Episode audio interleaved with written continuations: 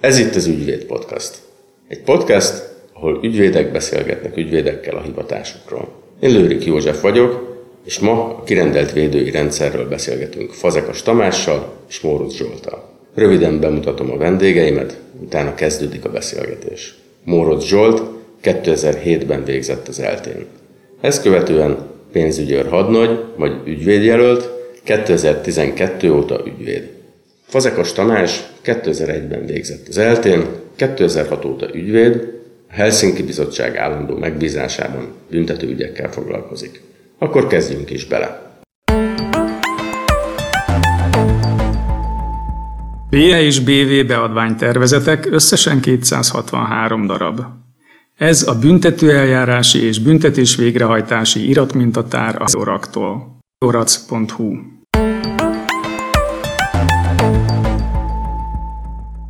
Sziasztok, és köszönöm szépen, hogy mind a ketten elfogadtátok a meghívásunkat. A mai téma kirendelés, még mindig aktuális, és most, ahogy készültem az adásra, vettem észre, hogy éppen 15 éve jelent meg a Helsinki Bizottságnak az a kiadványa, ami a Védtelenül címet viselte, és egy javaslatot fogalmazott meg az akkori kirendelt védői rendszer reformjára. Ez ebben a témában egy megkerülhetetlen munka, és nem túlzás azt állítani, hogy tulajdonképpen a Helsinki Bizottságnak a kutatása vezetett addig a folyamatig, ami aztán a büntetőeljárásról szóló törvénynek a kirendelt védőre vonatkozó szabályának megváltoztatásában csúcsosodott ki, és gyakorlatilag a 2018. június 1-i hatályba lépéssel változott meg a védő kirendelésének a rendszere. Az azóta eltelt lassan 4 év pedig talán azt mutatja, hogy ismét rá lehet nézni erre a megváltoztatott rendszerre, hogy vajon azok a várakozások, amik mindenkiben voltak az új rendszerrel kapcsolatban, azok mennyiben teljesültek, és mennyiben van hiányérzetünk, mik azok, amikre esetleg még nem is gondolt a jogalkotó az új kirendelt védői rendszer megalkotásával. Miért ilyen fontos jogintézmény a kirendelt védő jogintézménye? Egyáltalán mikor van szükség védő kirendelésére, és miért volt aztán olyan nagyon fontos követelmény, hogy ne a hatóság döntsön a kirendelt védő személyéről? Tamás, talán kezdjük veled. A legörömtelibb az, hogy a Helsinki Bizottság javaslatait a jogalkotó se kerülte meg, és amiért mi elkezdtük foglalkozni ezzel a területtel részletesebben, az egyébként a gyakorlati visszajelzésekre vezethető vissza. Egész egyszerűen jelezték ügyvéd kollégák, hogy a Helsinki Bizottságnál is többen dolgozunk ügyvédként, és élő kapcsolatunk van, mi is vállalunk kirendeléseket sokszor, hogy nem férnek hozzá a rendszerhez olyan értelemben, hogy egy kolléga például arra panaszkodott, hogy az ügyvéd jelöltjének gyakorlásképpen nem tud ügyet adni, mert soha nem rendelik ki. Egyébként megkereste a helyi kerületi rendőrkapitányságot is, hogy ő szívesen vállalna kirendelést, és egyszerűen nem jutott hozzá az ügyekhez. És amikor erre elkezdtünk ránézni, ez természetesen nem volt újdonság, és aki gyakorló büntetőjogász az ismerte ezt a rendszer 15 évvel ezelőtt is, annak minden anomáliával együtt, akkor ezt megpróbáltuk tudományos igényességgel földolgozni, és az adatkéréseket jelentette. Próbáltuk azt a mintát lerajzolni, ami ténylegesen is tudott volt az ügyvédek között, hogy vannak bizonyos úgynevezett házi védők, vagy házi ügyvédek, akik a kirendelések nagyon nagy százalékát viszik el az adott kapitányságoknál. Elsősorban ez a rendőrségnél jelentkező probléma volt, hiszen aztán ez a gond ez felszivárgott a büntetőjárási igazságszolgáltatásnak a magasabb szintjére, és nyilván az lett majd aztán a tárgyaláson is védő, aki már házi ügyvédként megnyerte ezeket az ügyeket. És nem csak az volt a probléma, hogy ez egy zárt személykört jelentett, hanem olyan mennyiségű kirendelést, amiből vélhetően, és hát ténylegesen a gyakorlatban sem lehetett érdemi védői munkát végezni, tehát hogyha valakinek van évi 200 kirendelése, az egyszerűen fizikailag képtelen, még a legjobb igyekezet ellenére is, hogy érdemben beszéljen az ügyféllel, fölkészüljön, ezekben az ügyekben a hozzátartozókkal tartsa kapcsolatot, és hát mivel sokszor súlyos bűncselekményekről van szó, magas tárgyi súlyú cselekményekről, ezért ügyvédi beszélőre járjon és így tovább. És akkor ebből az adatkérési halmazból kialakult egy valóban létező minta, és ezek a gyakorlatban egyébként az ügyvéd kollégák által jelzett és ismert rossz minták, ezek kirajzolódtak. Tényleg lehetett látni, hogy pár ügyvéd viszi a kirendeléseket, és ezt dolgozta föl tulajdonképpen ez a kutatás. Hogy miért fontos a kirendelés, mint olyan, és hogy mi a funkciója, alapvetően az azoknak a büntetőeljárásban bűncselekménnyel megalapozottan gyanúsítható személyeknek vagy terhelteknek a joga akkor is a kirendelt védőhöz vagy védelemhez, amikor erre nincsen adott esetben vagy anyagi lehetőségük, vagy egyszerűen ott aktuálisan nem tudják megoldani, hogy a védőjük elérhető legyen. Mindenképpen kell bizonyos bűncselekményeknél vagy alanyi oldalról személyi körnél, hogy legyen védője a terheltnek, egyszerűen inkább terheltet mondok majd. Ugye ez egy alapvető alkotmányos jog, ezt természetesen a nemzetközi emberi jogi egyezmények is garantálják. Ez egy olyan evidencia, ami egyébként természetesen az aktuális BE előtt is szerepelt az eljárási törvényben. Az volt a célunk, hogy ez a kontraszelekció, ami megakadályozza azt, hogy érdemi védői munkát kapjanak valószínűleg sok esetben szegény emberek, hogy egyszerűen fogalmazzak, az megszűnjön, és legyen egy igazságos kirendelői szisztéma, amit alapvetően úgy gondoltuk, hogy el kell vennünk attól a szervtől, aki lefolytatja a nyomozást, és áttenni valahová máshová, és adta magát, hogy ez az ügyvédi kamara legyen, aki nem érdekelt abban, hogy a nyomozás hogy folyjon. Nem tartottuk szerencsésnek azt, más példákat is megvizsgálva, amikor összefonódik gyakorlatilag a kirendelő személye, és az eljárást lefolytató büntető igazságszolgáltatási szerv. Tehát, hogy ez megegyezik a kettő, az nem a legszerencsésebb. És akkor innen indultunk el, és ebből született az új BL-nek a jelenleg hatályos szabályozás. Nem is volt egyszerű az adatokat beszerezni. Ha jól emlékszem, akkor talán még egészen Strasbourgig kellett mennetek azzal, hogy ezeket az adatkéréseket teljesítsék a hatóságok, és akkor pont ez világított rá, hogy azt hiszem az egyik kapitányságon éppen azt lehetett megállapítani, hogy az összes kirendelt ügynek a 80%-a egy ügyvédnél landolt. Ez egy nagyon érdekes mellékszála az adatkéréseknek. A kapitányságok döntő többsége, szerintem 90%-a határidőben törvényesen teljesítette az adatkérést. És akkor volt egy pár kapitányság, ami nem, azokkal kapcsolatban keresetet adtunk be, elsőfok, másodfok, kúria, és ezeket az ügyeket elvesztettük, és akkor került Strasbourgba, ahol a nagykamara foglalkozott ezzel, tehát ez ugye elég magas szintű ítélet lett, és ott igazából a kérdés nem feltétlenül a magyar kirendelt védői rendszer, hanem az, hogy joga van-e egy civil szervezetnek közérdekű adatot kérni. Ugye ennek a nagykamarai döntésnek az a lényeg, ez a Magyar Helsinki Bizottság kontra Magyarország ügy, hogy az, hogy valaki közügyekkel kapcsolatban véleményt formáljon, és így az egyezmény 10. cikkében meghatározott véleménynyilvánítási jogát tudja gyakorolni, ahhoz evidensen szükségképpen joga van, hogy hozzá is férhessen a közérdekű adatokhoz. Tehát magában foglalja az egyezmény, nem egy új jogot mondott ki a bíróság, nem módosította az egyezményt ez az ítélet, hanem magában foglalja az egyezmény a közérdekű adatokhoz való hozzáférést is, és ilyen értelemben ez egy úttörő ítélet, tehát eddig erre nem volt. Például talán a TASZ kontra Magyarország ügy volt ennek az előfutára, de ilyen szépen kidolgozott egységes rendszerbe. Nem mondta még addig ki a nagykamara. Szóval ez egy érdekes mellékvágány, ezt máig használják a jogvédő szervezetek adatkérése, de egyébként magánszemélyek is tudnak közügyekkel kapcsolatban erre hivatkozni. Szóval ez egy fontos ügy lett. Zsolt, te hogy találkoztál először a kirendeléssel, és mik voltak a te tapasztalataid még annak idején, illetve hogy látod ezeket a kirendelési folyamatokat most? Annak idején nekem volt egy rövid az ügyvédség, vagy az ügyvédjelölti pályám előtti szakasza is az életemnek. Én az egyetem után egy bő másfél évig nyomozóként tevékenykedtem. Először gyakorlatilag az asztal túloldaláról találkoztam gyakorlatilag a kirendeléssel, mint olyannal. Azért már ott is fölmerültek kérdések az emberben, aki egy kicsit gondolkozott, hogy hát nem sok telefonszám volt az ember tarsajában, bár azt el kell mondanom, hogy ahol én dolgoztam, ott az mindenki számára egyértelmű volt, hogy addig kihallgatás nem kezdődik el, ameddig vagy meghatalmazott, vagy kirendelt védő nem jelenik meg. Valahol betartották, valahol meg kifejezetten volt egy ilyen cél, hogy nem is biztos, hogy jó az, hogyha megjelenik az ügyvéd, és esetleg kérdéseket tesz föl.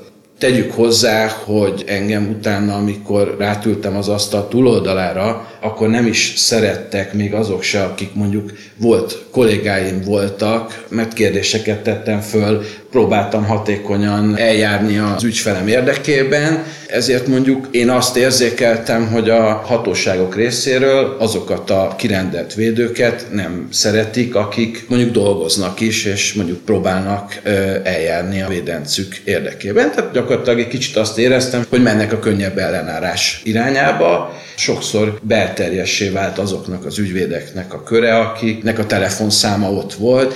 Ugye ennek van egy másik oldala is, hogy ha ő azt szeretné, hogy elvállalja, ugye mondjuk a régi rendszerről beszélek most, akkor ahhoz, hogy ott legyen, ahhoz nyilván nem az, hogy fölütöm a telefonkönyvet, és akkor elkezdek keresni, hát ha valaki hajlandó elfogadni, vagy eljönni és együttműködni. Tehát ez egy könnyebbség is volt, csak ugye nem lehet tudni, hogy ez egy idő után mennyire válik károssá. Mondjuk, hogy ha valaki egy-két hatóságtól kap kirendelést, akkor talán egy kicsi ilyen függőség is kialakul, hiszen a bevételeinek egy jelentős részét az az ügyvéd attól a hatóságtól kapja. Hogyha mondjuk túl aktív, akkor esetleg a hatóság tagjai azt fogják mondani, hogy nekem nem kell ilyen ügyvéd, aki itt nagyon pattog, és akkor nyilván az a telefonszám valahova a mélyére kerül az íróasztalnak, és megy a könnyebb ellenállás irányába. Tényleg látható voltak ezek a problémák a régi rendszerben, aztán, hogy az új rendszer mennyivel lett jobb, ezt a problémát alapvetően azt gondolom, hogy megoldotta. Nyilván vannak kivételek, erről beszélhetünk, de mondjuk főszabály szerint megy az ABC sorrendbe a kamarától a kirendelés. Az akkori véletlenszerű adatok azt mutatták, hogy a fogvatartásban levő terheltek, tehát ezek mind védőköteles ügyek, a fogvatartásban lévő terhelteknek csaknem 60%-ának volt kirendelt védő, és körülbelül 40%-ának meghatalmazott védő. Tehát ez azt jelenti, hogy ez egy igen jelentős, releváns jogintézmény, hiszen több mint a fele az ügyeknek, a védőköteles ügyeknek kirendelt védő igénybevételével folyik. Szerintetek ez mennyire közismert tény, akár a kollégák között, akár a társadalomnak a szélesebb rétegeiben, és ti mit gondoltok erről a tényről? A kollégáknak nem különösen meglepetés, hogy nagyon sok a kirendelés, és akik gyakorló büntetőügyvédként úgymond a terepen dolgoznak, és rendszeresen járnak bíróságra, azok, ha más nem, akkor legalább a tárgyalóban találkoznak kirendeltvédővel, de hát sokszor látnak el maguk is kirendeléstől, hogy ez talán az ügyvédek körében, akik büntetőznek, úgy értem, ott azért köztudott, hogy ez sok a kirendelés. Ezért rendkívül magas szám, és ugye ezekben az ügyekben nagyon sokszor többszörös kirendelési jog van, tehát amit a kutatás a fogvatartás körében vizsgál, azok általában egybeesnek más kirendelési jogokkal, nem ritkán a bűncselekmény tárgyi súlya is indokolja a letartóztatás, ami egyben egy másik kirendelési jogot jelent. Ezek azért ráadásul a fajsúlyosabb ügyek, ritkán vannak olyan terheltek letartóztatásban, akik egyébként kisebb tárgyi ügyet követnek el. Nyilván most ezt lehetne cizellálni a visszaesés és így tovább tekintetében. Nem csak az, hogy nagy arányú a kirendelések száma, hanem ezek ráadásul súlyos ügyek. És olyan ügyek, amikor igazán szükség van a védői munkára. Amikor igazán nagy a tét. Igazán számít az, hogy valakinek a bíróság, amikor esetleg a felelősségét megállapítja, legalábbis dönt a felelősségére, és tudjuk, hogy a magyar büntetőbíróságok gyakorlat alapján igen magas a válthatékonyság, akkor milyen büntetés lesz, és az nagyon-nagyon sokszor a védői munkának a minőségén múlik, ahogy elhangzott az aktivitáson, az indítványok számán, a kérdések számán. Az is kirajzolódott, hogy ezek a kirendelt védők annak idején nem a legaktívabb ügyvédek közül kerültek, és pont ez a kontraszelekció, amit az előbb említettünk, az eredményezi azt, hogy hát aki nem beszél sokat, az több kirendelést tud kapni, és hát nyilván az aztán meglátszik majd a kiszabott büntetés mértékében és az inaktivitás. Sokkal inkább veszi át a dominanciát a tárgyalási szakban az ügyész, ha a védő nem nagyon kérdez, nem nagyon tesz indítványt. Ami a társadalmi percepciót illeti, hogy mennyire tudják az emberek a kirendelés fontosságát, arra nagyjából én azt tudom mondani, hogy szerintem nem igazán vannak tisztában az jogintézménynek a jelentőségével. Sajnos inkább talán a rossz sztereotípiákkal találkoznak, hogy a kirendelt védő van, akkor biztos az az, aki semmit nem csinál. Ez nem véletlen, természetesen ezt a rossz sztereotípiát azért valahonnan szedik az emberek, szóval ez vélhetően a sok éves rossz működésnek az eredménye, ez rendkívül káros hatása ennek a rossz működésnek, amit az új BE megváltoztatni törekszik. És hát nyilván az kivetül azokra az ügyvéd kollégákra is, akik akkor is a kirendelést látnak el, akkor is tisztességesen dolgoznak, és nem tesznek különbséget a meghatalmazást és a kirendeléssel ellátott védelem között. Alapvetően egy negatív sztereotípia van a kirendelt védővel, az a lusta, az az inaktív, mert hogy olcsó, akinek nem fizetnek, az az olcsó húsnak híga leve elven, az annyit is ér. És nagyjából az, hogy hányszor látnak el védelmet, arról meg szerintem fogalma sincs az embereknek. Tehát ugye a büntetőeljárások nagy része, amikben egyébként döntően vagyonelleni vagy közlekedési cselekményekről beszélünk, és előbb-utóbb azért valami ismerősi körben azért fölbukkan egy büntetőeljárás legalább, ha nem is a családi körben, de legalább hall valakiről, akit elítélnek a bíróságok. Azért ott megjelenik valami kirendelt védő, de hogy az most akkor valószínűleg rosszul végzi a dolgát, mert hogy így ingyen van, az nem ér semmit. Nagyjából ez a percepció, és sok vagy kevésbé szerintem az emberek nem igazán tudnak hozzávetőleg se semmit mondani. Ebben a filmvilág meg, és a média is ellenünk dolgozik, vagy legalábbis a kirendelt védők ellen dolgozik, mert az amerikai filmekben gyakorlatilag a kirendelt védő az nem sok jót sejtett az ügy végén.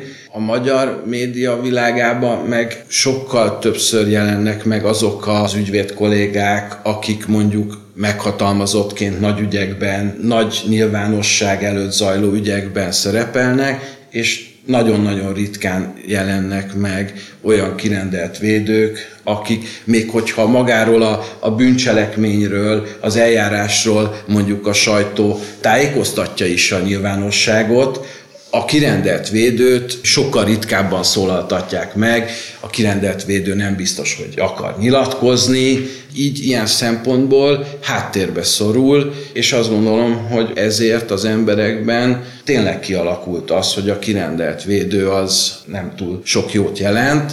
Találkoztam olyannal, például egy külföldi terhelt esetében, akinél ez odáig ment, hogy neki egy olyan előképzete volt a kirendelt védőről, hogy az államhoz tartozik. Hogy ezért ő vele nem lehet őszinte, mert akár visszajut az az információ, amit ő átad a kirendelt védőnek a másik oldalhoz, tehát a hatósághoz.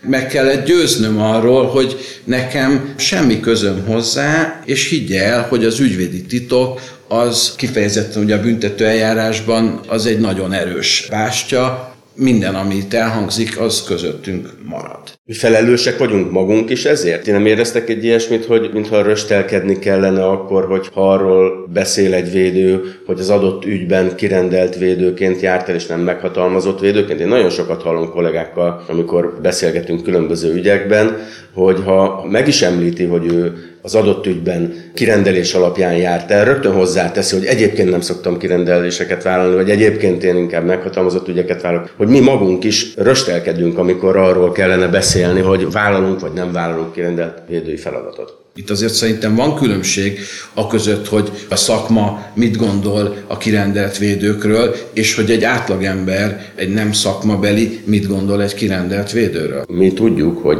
nincs olyan, hogy kirendelt védő. Vannak ügyvédek, valamilyen kamarához tartoznak, és vannak ügyek, amíg ilyen ügyeken belül vagy kirendelés alapján, vagy pedig meghatalmazás alapján jár el az adott ügyvéd, és nem létezik olyan, hogy én kirendelt védő vagyok, mert ez azt jelenteni, hogy én kizárólag kirendelt védői feladatokat látok el, ilyen pedig az én ismereteim szerint nem nagyon van. Kétségtelen, hogy kell azért valamilyen típusú paradigmaváltás, nem csak abban, hogy hogy érzékeli a társadalom a kirendelt védők munkáját, és hogy megszűnjön ez a negatív társítása, a védelem ellátásával kapcsolatos forrás, tehát hogy honnan jön a meghatalmazásra vagy kirendelésre, vagy honnan jön a pénz, meg a minőség közötti ilyen negatív összefüggés szűnjön meg. Ezért természetesen az ügyvédeknek is kell tennie, de nem csak az ügyvédek felelőssége, hogy ez így alakult ki. Ennek a paradigmaváltásnak sokszor, talán nem a mi generációnknál, mindenki 44 éves vagyok, azért már én is több mint 20 év vagyok a pályán, még akár nálunk is kell a fejben is egy kicsit váltani. Sokszor azért látjuk a saját közösségeinkben is azt a gondolkodást, amikor valóban tényleg szabadkozni kell. Nem sokat segít nekünk a rendszer, hogy ez könnyen menjen ez az átmenet. Egy csomó olyan adminisztrációs nehézséget gördít a kirendeléssel kapcsolatos munka elé maga a rendszer, ami ténylegesen és kétségtelenül javult egyébként, ami kicsit nem szeretemmé teszi meghatalmazásos ügyekhez képest. Az egy nagyon nagy változás, hogy a büntetőeljárásról szóló törvény szerint, amikor kirendelésre kerül sor, akkor az eseteknek a legnagyobb részében nem a hatóságnak a tagja dönt a védő személyéről. Ezt hogyan értékelitek, ezt a változást? Ez egy jó dolog, de tegyük hozzá, hogy budapesti ügyvéd lévén ugye nekünk megvan a lehetőségünk arról dönteni, hogy mi vállalunk-e kirendelést vagy nem. Ez bizonyos megyékben, ez nem kérdés, hanem egy kötelezettség, minden megyei ügyvédnek fent kell, hogy legyen ezen a listán, tehát mindenki kirendelhető, az is, aki egyébként családjogász vagy polgárjoggal foglalkozik. Viszont akik régen nagyobb részt kirendelést vállaltak, az ügyvédi munkájuknak egy jelentős részét kitette, azoknak egy teljesen új rendszerhez kellett alkalmazkodnia. Én azt érzékelem, hogy körülbelül ilyen havi egy kirendelés esik egy ügyvédre, ami a 10-20 vagy még több havi kirendeléshez képest egy teljesen más szám. Hát ez azt jelenti, hogy évi mondjuk 12-15 kirendelést jelent. Egyébként ez szerintem egy sokkal kezelhetőbb mennyiség, tehát itt valóban lehet dolgozni, nincs az, hogy az ember már azt sem tudja, hogy hány ügye van, és tegyük hozzá, hogy ezeknek egy része az olyan ügy, amivel mondjuk nem sok munkája van az embernek, mert a jellegéből fakadóan mondjuk nem peres eljárás, vagy nincs benne tárgyalás, és akkor nincs vele olyan érdemi munka. Nyomozóhatóságtól valójában a kamarához kerül a nyomozati szakban a kirendelés, az bár Zsolt említette, hogy ez lenne az alap és a nulla, de hogy elértünk a nulladik pontig, azért azt, hogy én is tudom értékelni, igazságosabbá tette az ügyvédek közötti munkát, és arra lehet azért mindenképpen következtetni, hogy a védelemhez való jog alkotmányos funkcióját elősegíti. Minőségi munkát lehet végezni, jobban lehet készülni az ügyekre, több idő van a kapcsolattartásra, több idő van a felkészülésre, úgyhogy magasabb minőségű védői munkát is lehet végezni ezekben az eljárásokban.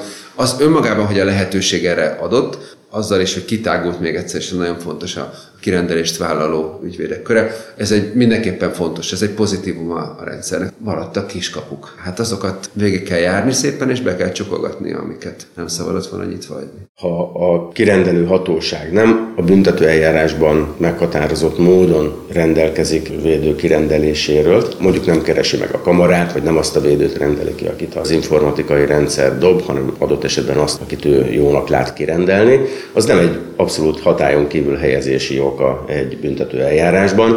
Mit jelent ez a jövőre? Nem silányítja ele a büntető eljárásban elvileg kötelező normát egy ilyen ajánlássá, mennyire csorbíthatja ezeknek a szabályoknak az alkalmazását? Ez a legnagyobb kiskapu, ezt hagyták a legszélesebbre. Ez valójában onnan indul, hogy a nyomozóhatóság olyan védőkkel szeret dolgozni, akik kevésbé fékek a rendszerben és inkább fogaskerekek. Szóval ez egyébként a teljesen természetes és logikus igénye a nyomozóhatóságnak. Hát ezt egyszerűen nem szabad hagyni, de a rendőrség részéről ez teljesen logikus. Ha én rendőr lennék, én is szívesebben dolgoznék olyannal, aki nem akasztja meg itt a munkát. Pont azért kell elvenni. Nem azért, mert rossz a rendőrségnek ez a gondolkodása, hanem egyszerűen nem szabad hagyni. Azzal, hogy a bírói gyakorlat afelé indul el, hogy a kirendeléssel kapcsolatos szabálytalanságokat nem a védelemhez való, egyébként abszolút jog sérelmeként tekinti, és nem veszi abszolút hatályon kívül helyezési jognak az alaki vagy érdemi kirendelési eljárási jogsértéseket. Ez egy nagyon nagy probléma. Van egy kettős mérce is, én azt látom, én úgy gondolom, a meghatalmazásokkal kapcsolatos probléma és a kirendelésekkel kapcsolatos probléma az nem ugyanúgy jelentkezik a bírói gyakorlatban, de alapvetően én azt gondolom, hogy ennek nem szabad további teret engedni. Itt igazából ez egy olyan folyamat, aminek még olyan fázisában vagyunk, amit még meg lehet akasztani. Anélkül adott esetben, hogy a végső eszközt a jogszabálymódosítás, ahhoz kelljen nyúlni. Egyetlen egy nagy kérdőjel van ebben a dologban, hogy ugye nagyon sokszor a bírói szakban maga a bíró rendeli ki a védőt, a kirendelt védőt, és innentől kezdve gyakorlatilag a saját maga őrének kéne, hogy legyen. Ebben az esetben akkor ugyanaz vonatkozik a bíróra is, mint mondjuk egy nyomozóra, hogy akkor gyakorlatilag saját magán kéne önuralmat tanúsítani, és gyakorlatilag neki kéne erre figyelnie, hogy ezt tartsuk be. És innentől kezdve akkor csak mondjuk már másodfokon lehet ezt esetleg orvosolni, de akkor megint bíró a bíróval szemben. Én kétfelé osztanám ezt, amikor nem a BL-ben meghatározott főszabály szerint folyik a védőkirendelés. Az egyik az, amikor maga a BL biztosít lehetőséget akár a hatóságnak is arra, hogy mondjuk a helyettes védő jogintézményen keresztül maga rendeljen ki védőt. A másik pedig az, amikor tulajdonképpen szándékosan figyelmen kívül hagyva a BL szabályokat mégiscsak úgy dönt akár a nyomozóhatóság, akár a bíró, hogy ő maga jelöli ki a védőnek a személyét. Ezen belül is több külön alcsoport létezhet, egyrészt amikor az a cél vezérli magát a kirendelő hatóságot, hogy a terheltnek jobb legyen. Mondok egy példát, gazdasági cselekményeknél, költségvetési csalásos cselekményeknél, amikor már átmegy tárgyalásba és végtelenített számú tárgyalási nap van, amikor elfogy a pénze a terheltnek, és ott van egy védő, aki korábban meghatalmazott védőként járt el, ismeri az ügyet, megvan a bizalom az ügyféllel, de meg kell szüntetnie mondjuk a megbízást, mert elfogyott a pénz. Tipikusan ez az a helyzet, amikor a terheltnek az érdeke mentén szeg szabályt adott esetben a bíró, hogyha azt a védőt rendeli ki, meg van az, amikor egész egyszerűen más megfontolás vezeti az adott hatóságot, akár a nyomozatosságot a kényelmi szempontok, akár bizonyos ügycsoportokban azt mondja a bíró, hogy szerintem ebben ezek az ügyvédek gyakorlottabbak, és akkor inkább azokat a védőket rendelem, akik tudom, hogy láttak már ilyen típusú ügyet, és akkor őket hívom be.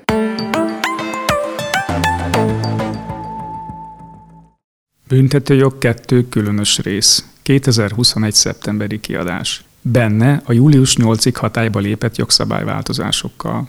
Belovics Ervin, Molnár Gábor Miklós, Sinkú Pál. Keresse az Oracnál. Orac.hu.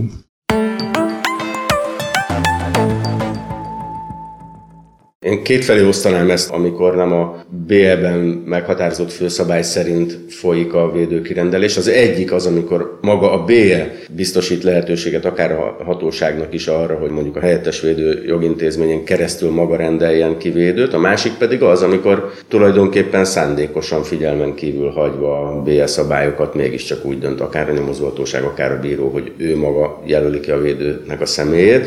Ezen belül is több külön alcsoport létezhet, egyrészt amikor az a cél vezérli magát a kirendelő hatóságot, hogy a terheltnek jobb legyen. Mondok egy példát, gazdasági cselekményeknél, költségvetési csalásos cselekményeknél, amikor már átmegy tárgyalásba és végtelenített számú tárgyalási nap van, amikor elfogy a pénze a terheltnek, és ott van egy védő, aki korábban meghatalmazott védőként járt el, ismeri az ügyet, megvan a bizalom az ügyféllel, de meg kell szüntetnie mondjuk a megbízást, mert elfogyott a pénz.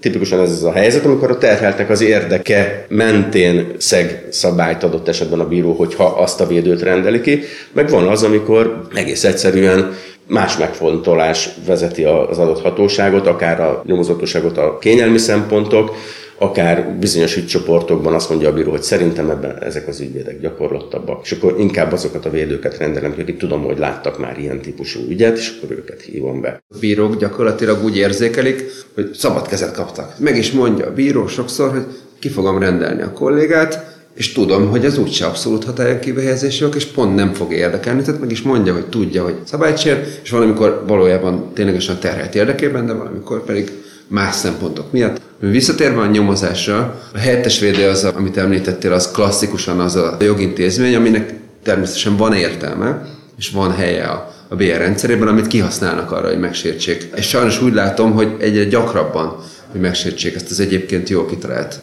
emberi beavatkozást minimalizáló rendszert. Ugye ez az, aminél az eljárási törvény egy kivételes esetre rendelkezik, amikor az eljárási cselekményt akkor kell megcsinálni, amikor ott van az ember, amikor rendelkezésre áll a terhelt, amikor megfogják, és így tovább. Ennek nyomozás taktikai szempontból tényleg nagyon sokszor van indokoltsága. Adott esetben mondjuk a bizonyítás elnehezülhet, hogyha a meghallgatás, a kihallgatás az később kerül sor. Na de, hogy mikor indokolt ez, ezt a nyomozóhatóság dönti el. Innentől kezdve meg tudják sérteni ezt a szabályt. Ennek lehet oka egyébként az emberhiány, a tényleg szándékos obstrukció, a leterheltségtől kezdve nagyon sok minden, pörgetni akarják, és már hívják be a kirendelt védőt, helyett a helyettes védőt, aki ott van és nyomja. És lehet azt látni, hogy ugyanúgy kialakulnak ezek a körök, akik helyettes védőként járnak el. Annyit mindenképpen hozzá kell tennem, hogy érdemes azon elgondolkoznunk nekünk, kollégáknak, hogy a ténylegesen kirendelt védő utólagos panaszjoga például hozzá tud-e járulni, vagy annak a hiánya, tehát hogy nem lehet panaszt tenni például, miért kellett akkor helyettes védőt igénybe venni, miért volt arra szükség, indokolja meg a nyomozóhatóság, hogy tényleg fönnálltak-e a törvényes feltételek, és egyébként én ott lehettem volna, csak azt se tudtam, hogy engem fölhívott a rendőrség, mert nem számkijelzős számot vissza se tudtam volna hívni, de egyébként fölkeltem hajnali 2-kor, hogy panaszt tesz-e például a kirendelt védő, hogyha így gyakorlatilag kiszorítják az első kihallgatásról nagyon sokszor a nyomozóhatóság munkás során. És itt azért is fontos hangsúlyozni ezt az első kihallgatást, mert azt nagyon jól tudjuk, hogy rengeteg ügy el tud dőlni az első kihallgatáson. Hiába tud aztán később a terhelt módosítani, a vallomáson azt kiegészíteni, azt azért olyan módon kell megindokolnia, ami később gyakorlatilag nagyon sokszor szinte lehetetlen, és a bírói gyakorlat is hajlamos arra, hogy nagy jelentőséget tulajdonítson az első kihallgatáson tett vallomásnak. Tehát nagyon nem mindegy, hogy először kiülött. Én azt látom, hogy a nyomozóhatóság részéről is van egy változás, és már próbálnak odafigyelni, vagy legalábbis az én ügyeimben, amik voltak, ott nem tudok rosszat mondani, mert nyitottak voltak, Volt olyan, hogy este 9-kor hívott a rendőr, hogy most kéne menni repülőtérre. Mondtam, hogy kérek szépen egy órát, mert a gyerekemet le kell fektetni, de utána állok rendelkezésre, és hajnalig ott voltam. És biztos nem örült, mert annyival később ment ő is haza, de megvárták. Van ilyen is. Ez az én tapasztalatom. Akkor lehet következtetéseket levonni, ha vannak adataink. Ez alatt a lassan 4 év alatt, amióta működik az új kirendelt védői rendszer, az biztos, hogy keletkeztek már adatok. Egyrészt arra vonatkozóan is, hogy mondjuk hányszor került sor helyettesvédő kirendelésére a büntetőügyekben, és azzal kapcsolatban is vannak adatok, hogy ez jelenthet-e torzulást az egész rendszerben, és visszaszivárog-e a helyettesvédő jogintézménye útján a régi kirendelt védő, nem a hatóság ügyvédje. Ezt akkor lehetne szerintem megmondani, hogyha valamennyi kirendelő hatóság szolgáltatna adatokat azzal kapcsolatban, hogy kinek mennyi pénz jut, ki mennyit számláz be, ebből talán lehetne következtetni nagyságrendekre. Természetesen veszélyes dolog általánosítani. Nekem is eddig pozitív tapasztalataim vannak azokkal a helyettesvédő kollégákkal, akik elkezdték helyettem, szó szerint a munkát. Ez az épraxisomban is fordult elő, és nekem eddig semmi problémám nem volt, de hát azért hallunk már anomáliákat, főváros területéről is, és még inkább hallok nem fővárosi ügyekkel kapcsolatos problémát. Erre olyan értelme is el lehet nézni, hogy az már például a strasbourgi döntés óta világos, hogy azok közérdekben nyilvános adatok, hogy kik kapják ezeket a kirendelési pénzeket, hiszen ez közpénz. Így aztán a személyi kört azt azért meg lehet nézni. És hogyha azt a mintát újra tudjuk rajzolni, hogy megint szűk kör, sok ügyet ugyanazoktól a kirendelő hatóságoktól, ez esetben mint hogy a helyettesvédő kap, akkor azért lehet látni, hogy megint oda jutunk vissza, hogy nyilván ennyi ügyet nem lehet jól ellátni, nem lehet minőségi munkát végezni, és megint sérülhet a védelemhez való jog. Alapvetően azt gondoljuk, hogy egyrészt érdekel maguknak az ügyvédi kamaráknak is, tehát van egy jól felfogott érdeke a kamarai tagok idézőjelben védelmében, hiszen hogy mindenki egyenlően jusson a kirendeléshez, azért az fontos maguknak a kirendelésvállaló ügyvédeknek is, és a kamaráknak is. Van egy ilyen típusú érdeke, azt gondolom, a jogalkotónak, tehát az igazságügyminisztériumnak, amely azért is felelős, hogyha szükséges, akkor jogszabályt kell módosítani. Erre rendelkezésre kell, hogy álljanak a statisztikák, és a költségvetési háttérből lehet következtetéseket levonni. Szerintem nagyjából elérkeztünk ahhoz a ponthoz, hogy ezt a mérleget érdemes lesz majd megvonni. Még mielőtt még egyszer elindulnának nagyon rossz folyamatok, amiket most még adott esetben le lehet állítani. És szerintem egyébként érdeke azért az igazságszolgáltatási rendszerben a bíróságnak is, hogy minőségű munka legyen. Azzal együtt is, hogy nem szeretnek egy hosszú elsőfokú eljárást hatályon kívül helyezni, azért, mert mondjuk az első tárgyaláson szabálytalan volt a védő kirendelése. Nem beszélve arról, amikor, amint említetted, valójában tényleg a terhelt érdekét szolgálja a kirendelésbe átforduló védelem, és senki jó érzéssel se, logikusan se látna ennek akadályát.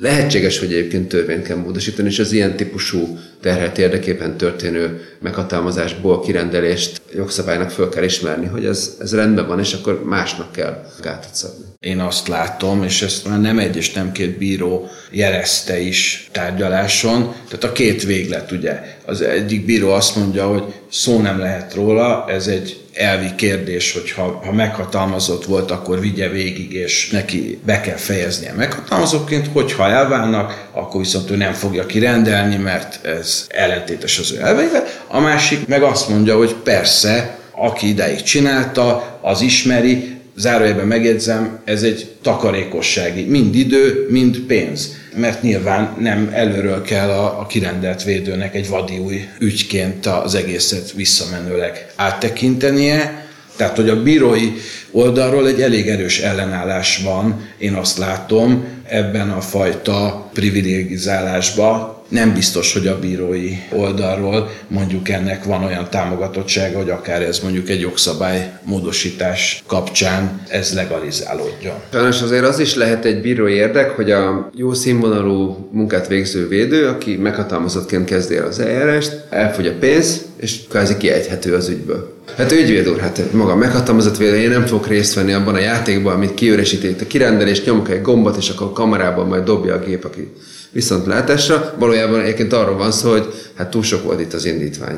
Ezt senki nem fogja elmondani, se tárgyalási szünetben, se sehogy, de azért nekem van ilyen visszajelzés és percepcióm, és hogy hála Istennek megszabadultunk ettől az embertől. Nyilván ez egy büntetőeljárás, tehát sokféle érdekek vannak, sokféle ember van, sokféle szakember van, sokféle bíró, sokféle ügyvéd, ezt ne hagyjuk ki a képből. A másik, ami érdekes kérdés, hogy a végén kifizeti a cechet. Mert hát ez azért nagyon nem mindegy, és hogy ki az, aki rászorult. Ez persze, ez egy másik kérdés lesz a kirendelés mellett, hogy természetesen lehet olyan költségmentességet kérni, úgyis, hogy kirendelt védő jár el, hogy aztán nem végén az állam terhén marad kirendelt védő díja is. Ugye ezt nagyon sokszor például nem tudják a kollégák, nagyon sokszor nem tudják a rendőrök például, vagy nem akarják, vagy nem mondják. Aki rászorult, az valóban egyébként kérheti azt, hogy a kirendelt védő is, azt is az állam ne csak megelőleg azzal nem fizesse ki. És akkor ezt ketté lehetne választani azt a kérdést, hogyha ez jól működő rendszer lenne, hogy a csóróknak van a kirendelt védő, a módosabbaknak meg van a meghatalmazott.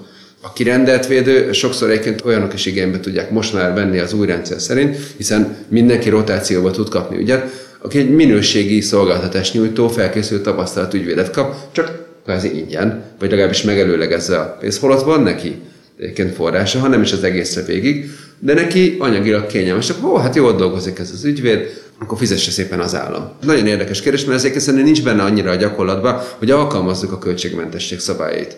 Töltsék el a nyomtatványt, adjuk be, és aki rászorult, az azért ingyen kapja a kirendelt védői munkát is. Ugye ezekben a kötelező védős ügyekben mekkora jelentősége lehet az első kihallgatásnak, mekkora jelentősége lehet annak, hogy az első kihallgatáson védővel vagy védő nélkül vesz részt a terhelt. Külön zárójelet nyitok a fiatalkorúak ügyeinek, ott talán még inkább hangsúlyos, bár ott jelen kell lennie mindenképpen valakinek. Honnan tudjuk, hogy akit ki rendel majd a hatóság, az ott lesz-e, és ebből a szempontból csak visszautalok a helyettesvédőnek az intézményről, ott legalább a helyettesvédőnek a jelenlétéről kell gondoskodni a hatóságnak, hogyha a kirendelt védőt nem éri el a hatóság, nem tudja szabályszerűen értesíteni, hogy nem tud jelen lenni. Viszont ott is van egy kiskapu, hogyha fölveszi a kirendelt ügyvéd, akár éjszaka a telefont, hogy itt vagyok, de elnézést nem tudok bemenni, akkor már nincs olyan kötelezettsége a hatóságnak, hogy gondoskodjon a helyettesvédő jelenlétéről. Tehát ez egy olyan lényeges kérdésben két teljesen különböző forgatókönyv, ami nem a terhelten, nem az ügyön múlik, hanem azon, hogy egy védő fölveszi-e a telefont, és ezáltal szabályszerűvé válik az ő értesítése, vagy sem. Az első kihallgatás jelentősége és annak egyébként, hát mondjuk ki szinte döntő szerepe, én azt gondolom, hogy sajnos, de egy ilyen tudott gyakorlatban létező jelenség, nem az új BL, meg nem is a régi BL, hanem még korábbról, amit ugye tanulunk egyetemen is, hogy a beismerő vallomás ugye nem kéne, hogy eldöntse a bűnösséget, és az nem a bizonyíték a koronája.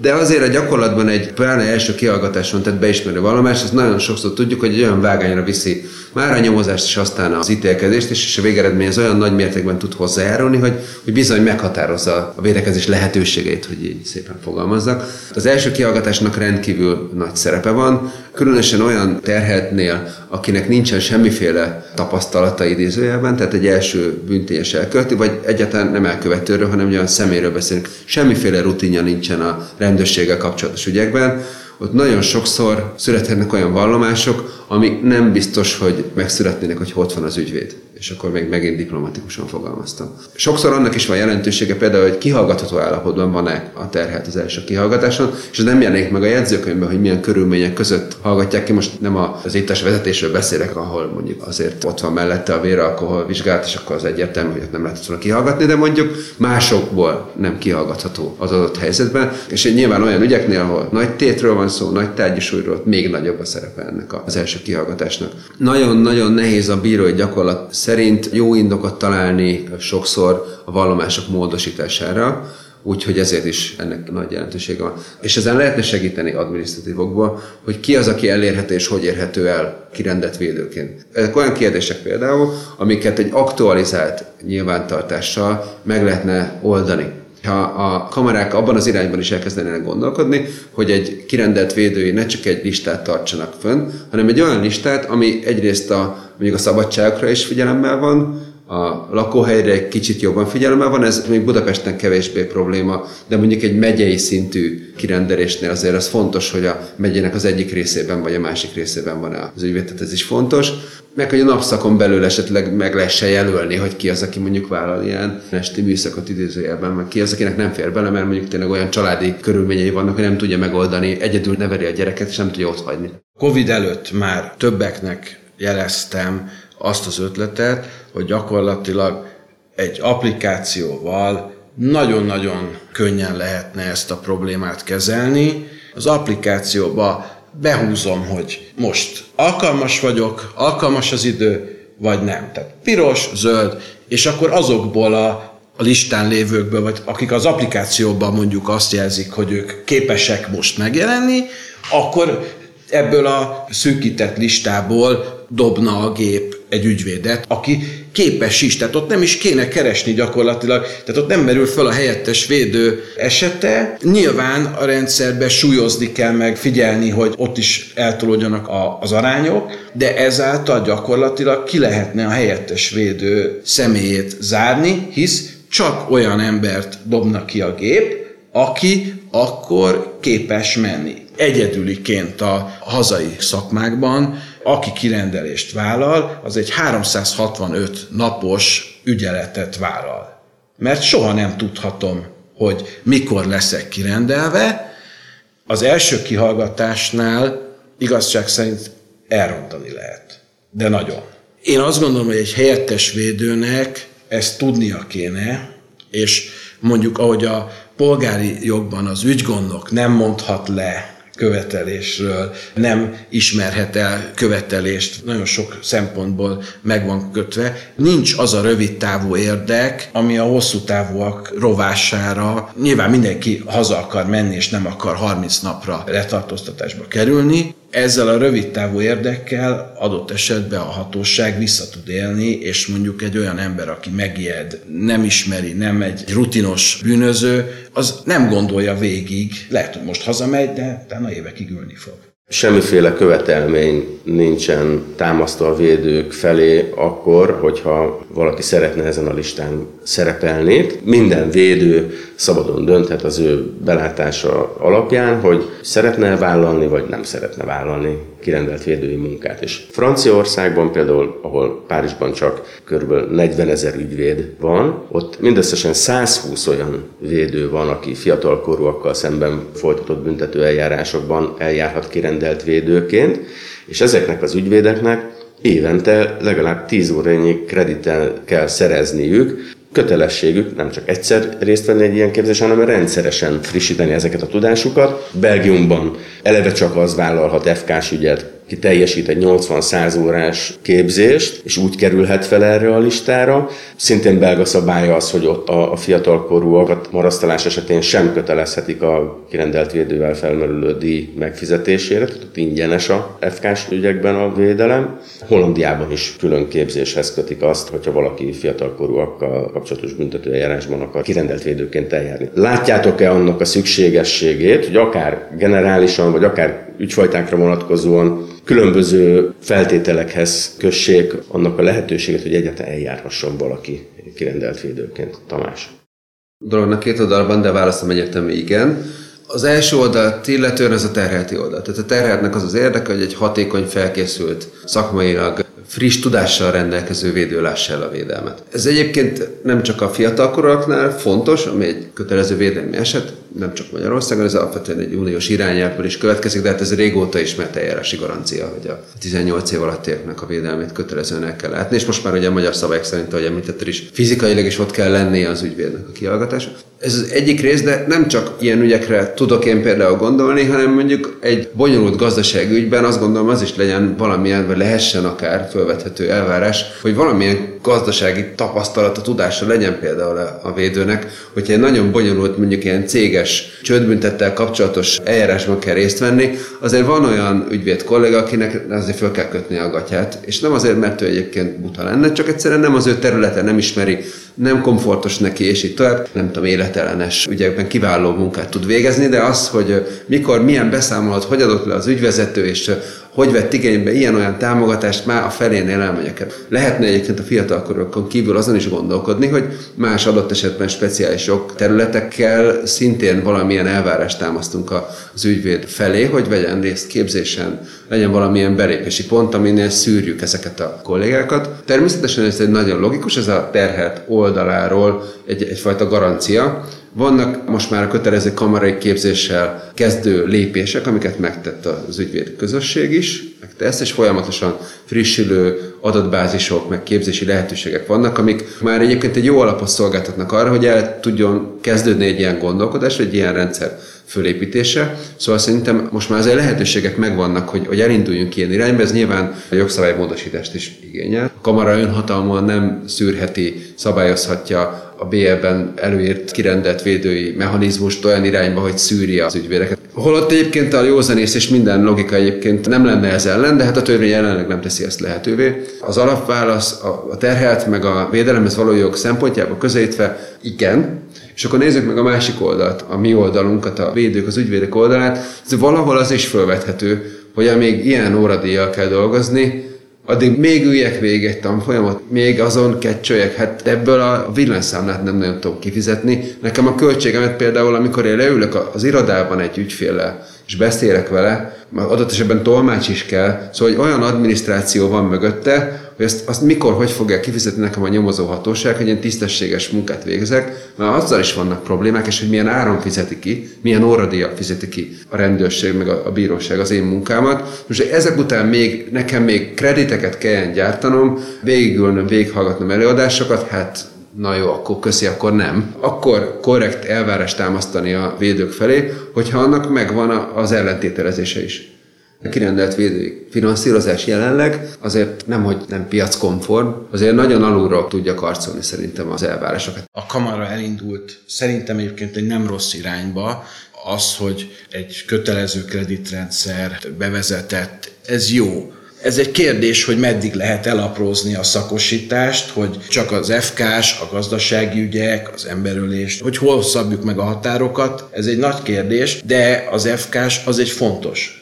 Természetesen például a gazdasági ügyekben, hát ott nem olyan régen egy eljárásba az ügyész sem tudta, hogy például a cégmódosítással kapcsolatos iratokat azt elektronikusan az ügyvéd kapja meg. Azt nem is jut el közvetlenül, tehát ha az ügyvéd nem adja oda, akkor az se az ügyvezetőhöz, na pláne az egyik taghoz a bíróság nem kézbesíti. Tehát még az ügyészi oldalon is láttok olyat, hogy csodálkozom, nyilván ügyvéd kollégáknál is előfordulhat, aki mondjuk polgárjoggal vagy cégjoggal nem foglalkozik, ennek utána kell néznie, meg kell tanulnia ezeket is. Természetesen, hogyha mondjuk a kötelező kreditbe beleszámít ez a mondjuk, amit a FK-s ügyekkel kapcsolatban kéne teljesíteni, akkor elvileg plusz vállalás nincs benne. Tegyük hozzá, hogy még azért gyerekcipőben jár a kamarai továbbképzés, vagy ez a kreditrendszer. Nyilván ezt is lehet hova fejleszteni, és akkor minél több előadás lesz, minél több lehetőség. Talán az ügyvéd kollégák saját maguk érdekében is fogják ezt választani, anélkül, hogy erre kötelező lennének. Szerintem az jó felvetés, ami a kérdésben is megfogalmaztál meg, amiről most beszéltünk, hogy kezdjük a fiatalkorúakkal, mert az mondjuk egy jól megfogható és evidensen fontos terület, és akkor nem menjünk egyelőre el a gazdasági, meg az életellenesbe, ott azért a fiatalkorúaknak biztos, hogy nagy szüksége van, és ahogy Zsolt is mondta, nagyon nagy kihatása lehet egy büntetőeljárásnak az ő életükre. A másik meg mondjuk a kimeneti oldal vizsgálata, az elég izgalmas tud lenni, amikor megnézzük, mennyire aktív mondjuk egy védő, mennyi indítványt tesz. Nyilván ezek bonyolult dolgok, meg ez elég csúszós talaj. Azért nem kilóra mérik az ügyvédi munkát, és nem kell 5 percenként ugrálni indítvány, hanem attól lesz valaki jó ügyvéd, hogy folyamatosan bizonyítási indítványokat tesz. Most nyilván ezt az UBE sok szempontból rendezte az eljárási szakaszok megbontásával, az előkészítő ülésen. Szóval nem feltétlenül a hangos meg a nagyszájú védő a jó védő, de azért mégis az aktivitás, inaktivitás az aktakutatásokkal legalábbis kutatható, számszerűsíthető. Az azért semmiképpen nem egy ördögtől való gondolat, hogy maguk a szakmák egy ilyen belső minőségbiztosítási rendszert is alkalmaznak, nem csak a bemeneti, hanem a kimeneti oldalon. Nagyon egyszerű például a bíróknál van egy időszakos revízió, amikor a bírósági vezető nyilván nem azt mondja meg, hogy így vagy úgy kellett volna ítélkezned, de hogy tartottad el határidőket, milyen minősége az indokolás, valamilyen szintű kontroll van, ennek az összes veszélyével is. Az, hogy ránézzenek az ügyvédi munka valamilyen szintű minőségére, amit letett az asztalra, és akkor ennek lehessenek következménye, akár mondjuk nem durva példákat mondok, plusz képzési kredit előírásával. Ez szerintem egy mindenképp megfontolandó ötlet. Ha egy dolgot mondhatnátok, amin ha lehetőségetek nyílna rá, hogy változtassatok, akkor mi lenne az a legfontosabb, ami szerintetek a jelenlegi rendszerben, tehát már a megreformált rendszerben meg kellene lépni akár jogalkotónak, akár kamarának, akár védőknek, annak érdekében, hogy a terheltek hatékonyabb védelmet kaphassanak? Az első dolog, ami nekem nagyon a bögyönben van, és amit könnyebben lehet orvosolni, ez a kirendelési rendszer megkerülésének a következménye, ez valószínűleg jogszabálymódosítást. Ha ezt mondjuk a kúria megoldja egy jogesetelemző munkacsoporttal, a bírói részt, az is egy jó irány lett, de legegyszerűbb egy jogszabálymódosítással lehet megoldani. Ha nem szabályos a kirendelés, hogyha trükközés van a helyettes védővel, akkor vissza az egész. Bizony, hogyha 10 tárgyalás kell megismételni és vissza kell dobni elsőfokra, akkor így jártunk, akkor gondolkozzanak el rajta, meg gondolkozzanak el rajta a nyomozatosok, hogy megéri a trükközés, legyen következmény, és attól tartok, hogy ez, ha nincs benne a BL-ben, akkor nem nagyon lesz. A másik, beszéljünk erről kamarán belül többet, legyen erről szó, ez egy nem fontos kérdés.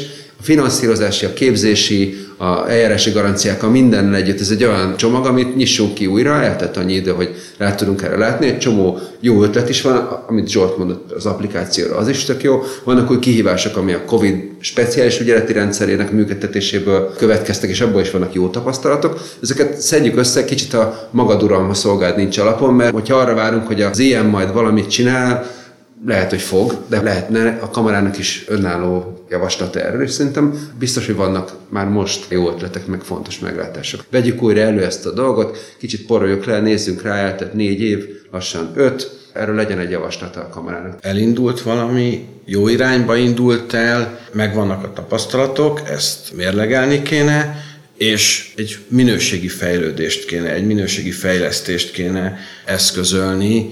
Viszont lenne egy másik, amit szerintem megkerülhetetlen ebben a témában, és én azt gondolom, hogy nagyon fontos, és ez pedig a díjazás.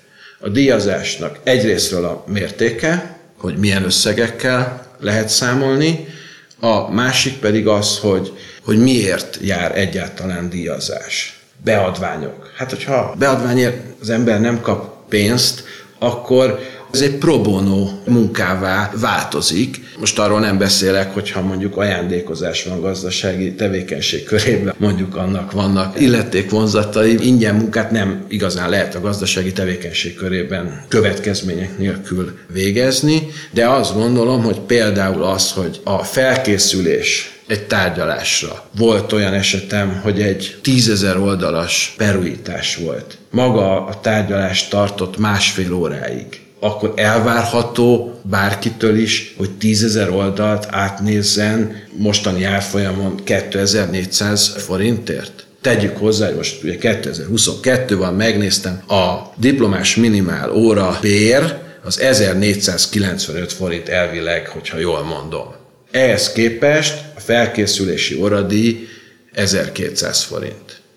És ez nem bérként kifizetett, hanem ez gyakorlatilag egy kiszámlázott összeg, ami bevétele az ügyvédi irodának. Ezért az összegért nagyon nehéz ügyvédeket találni arra, hogy ezt elvállalják. Nagyon szépen köszönöm, hogy itt voltatok, és mindezt elmondtátok.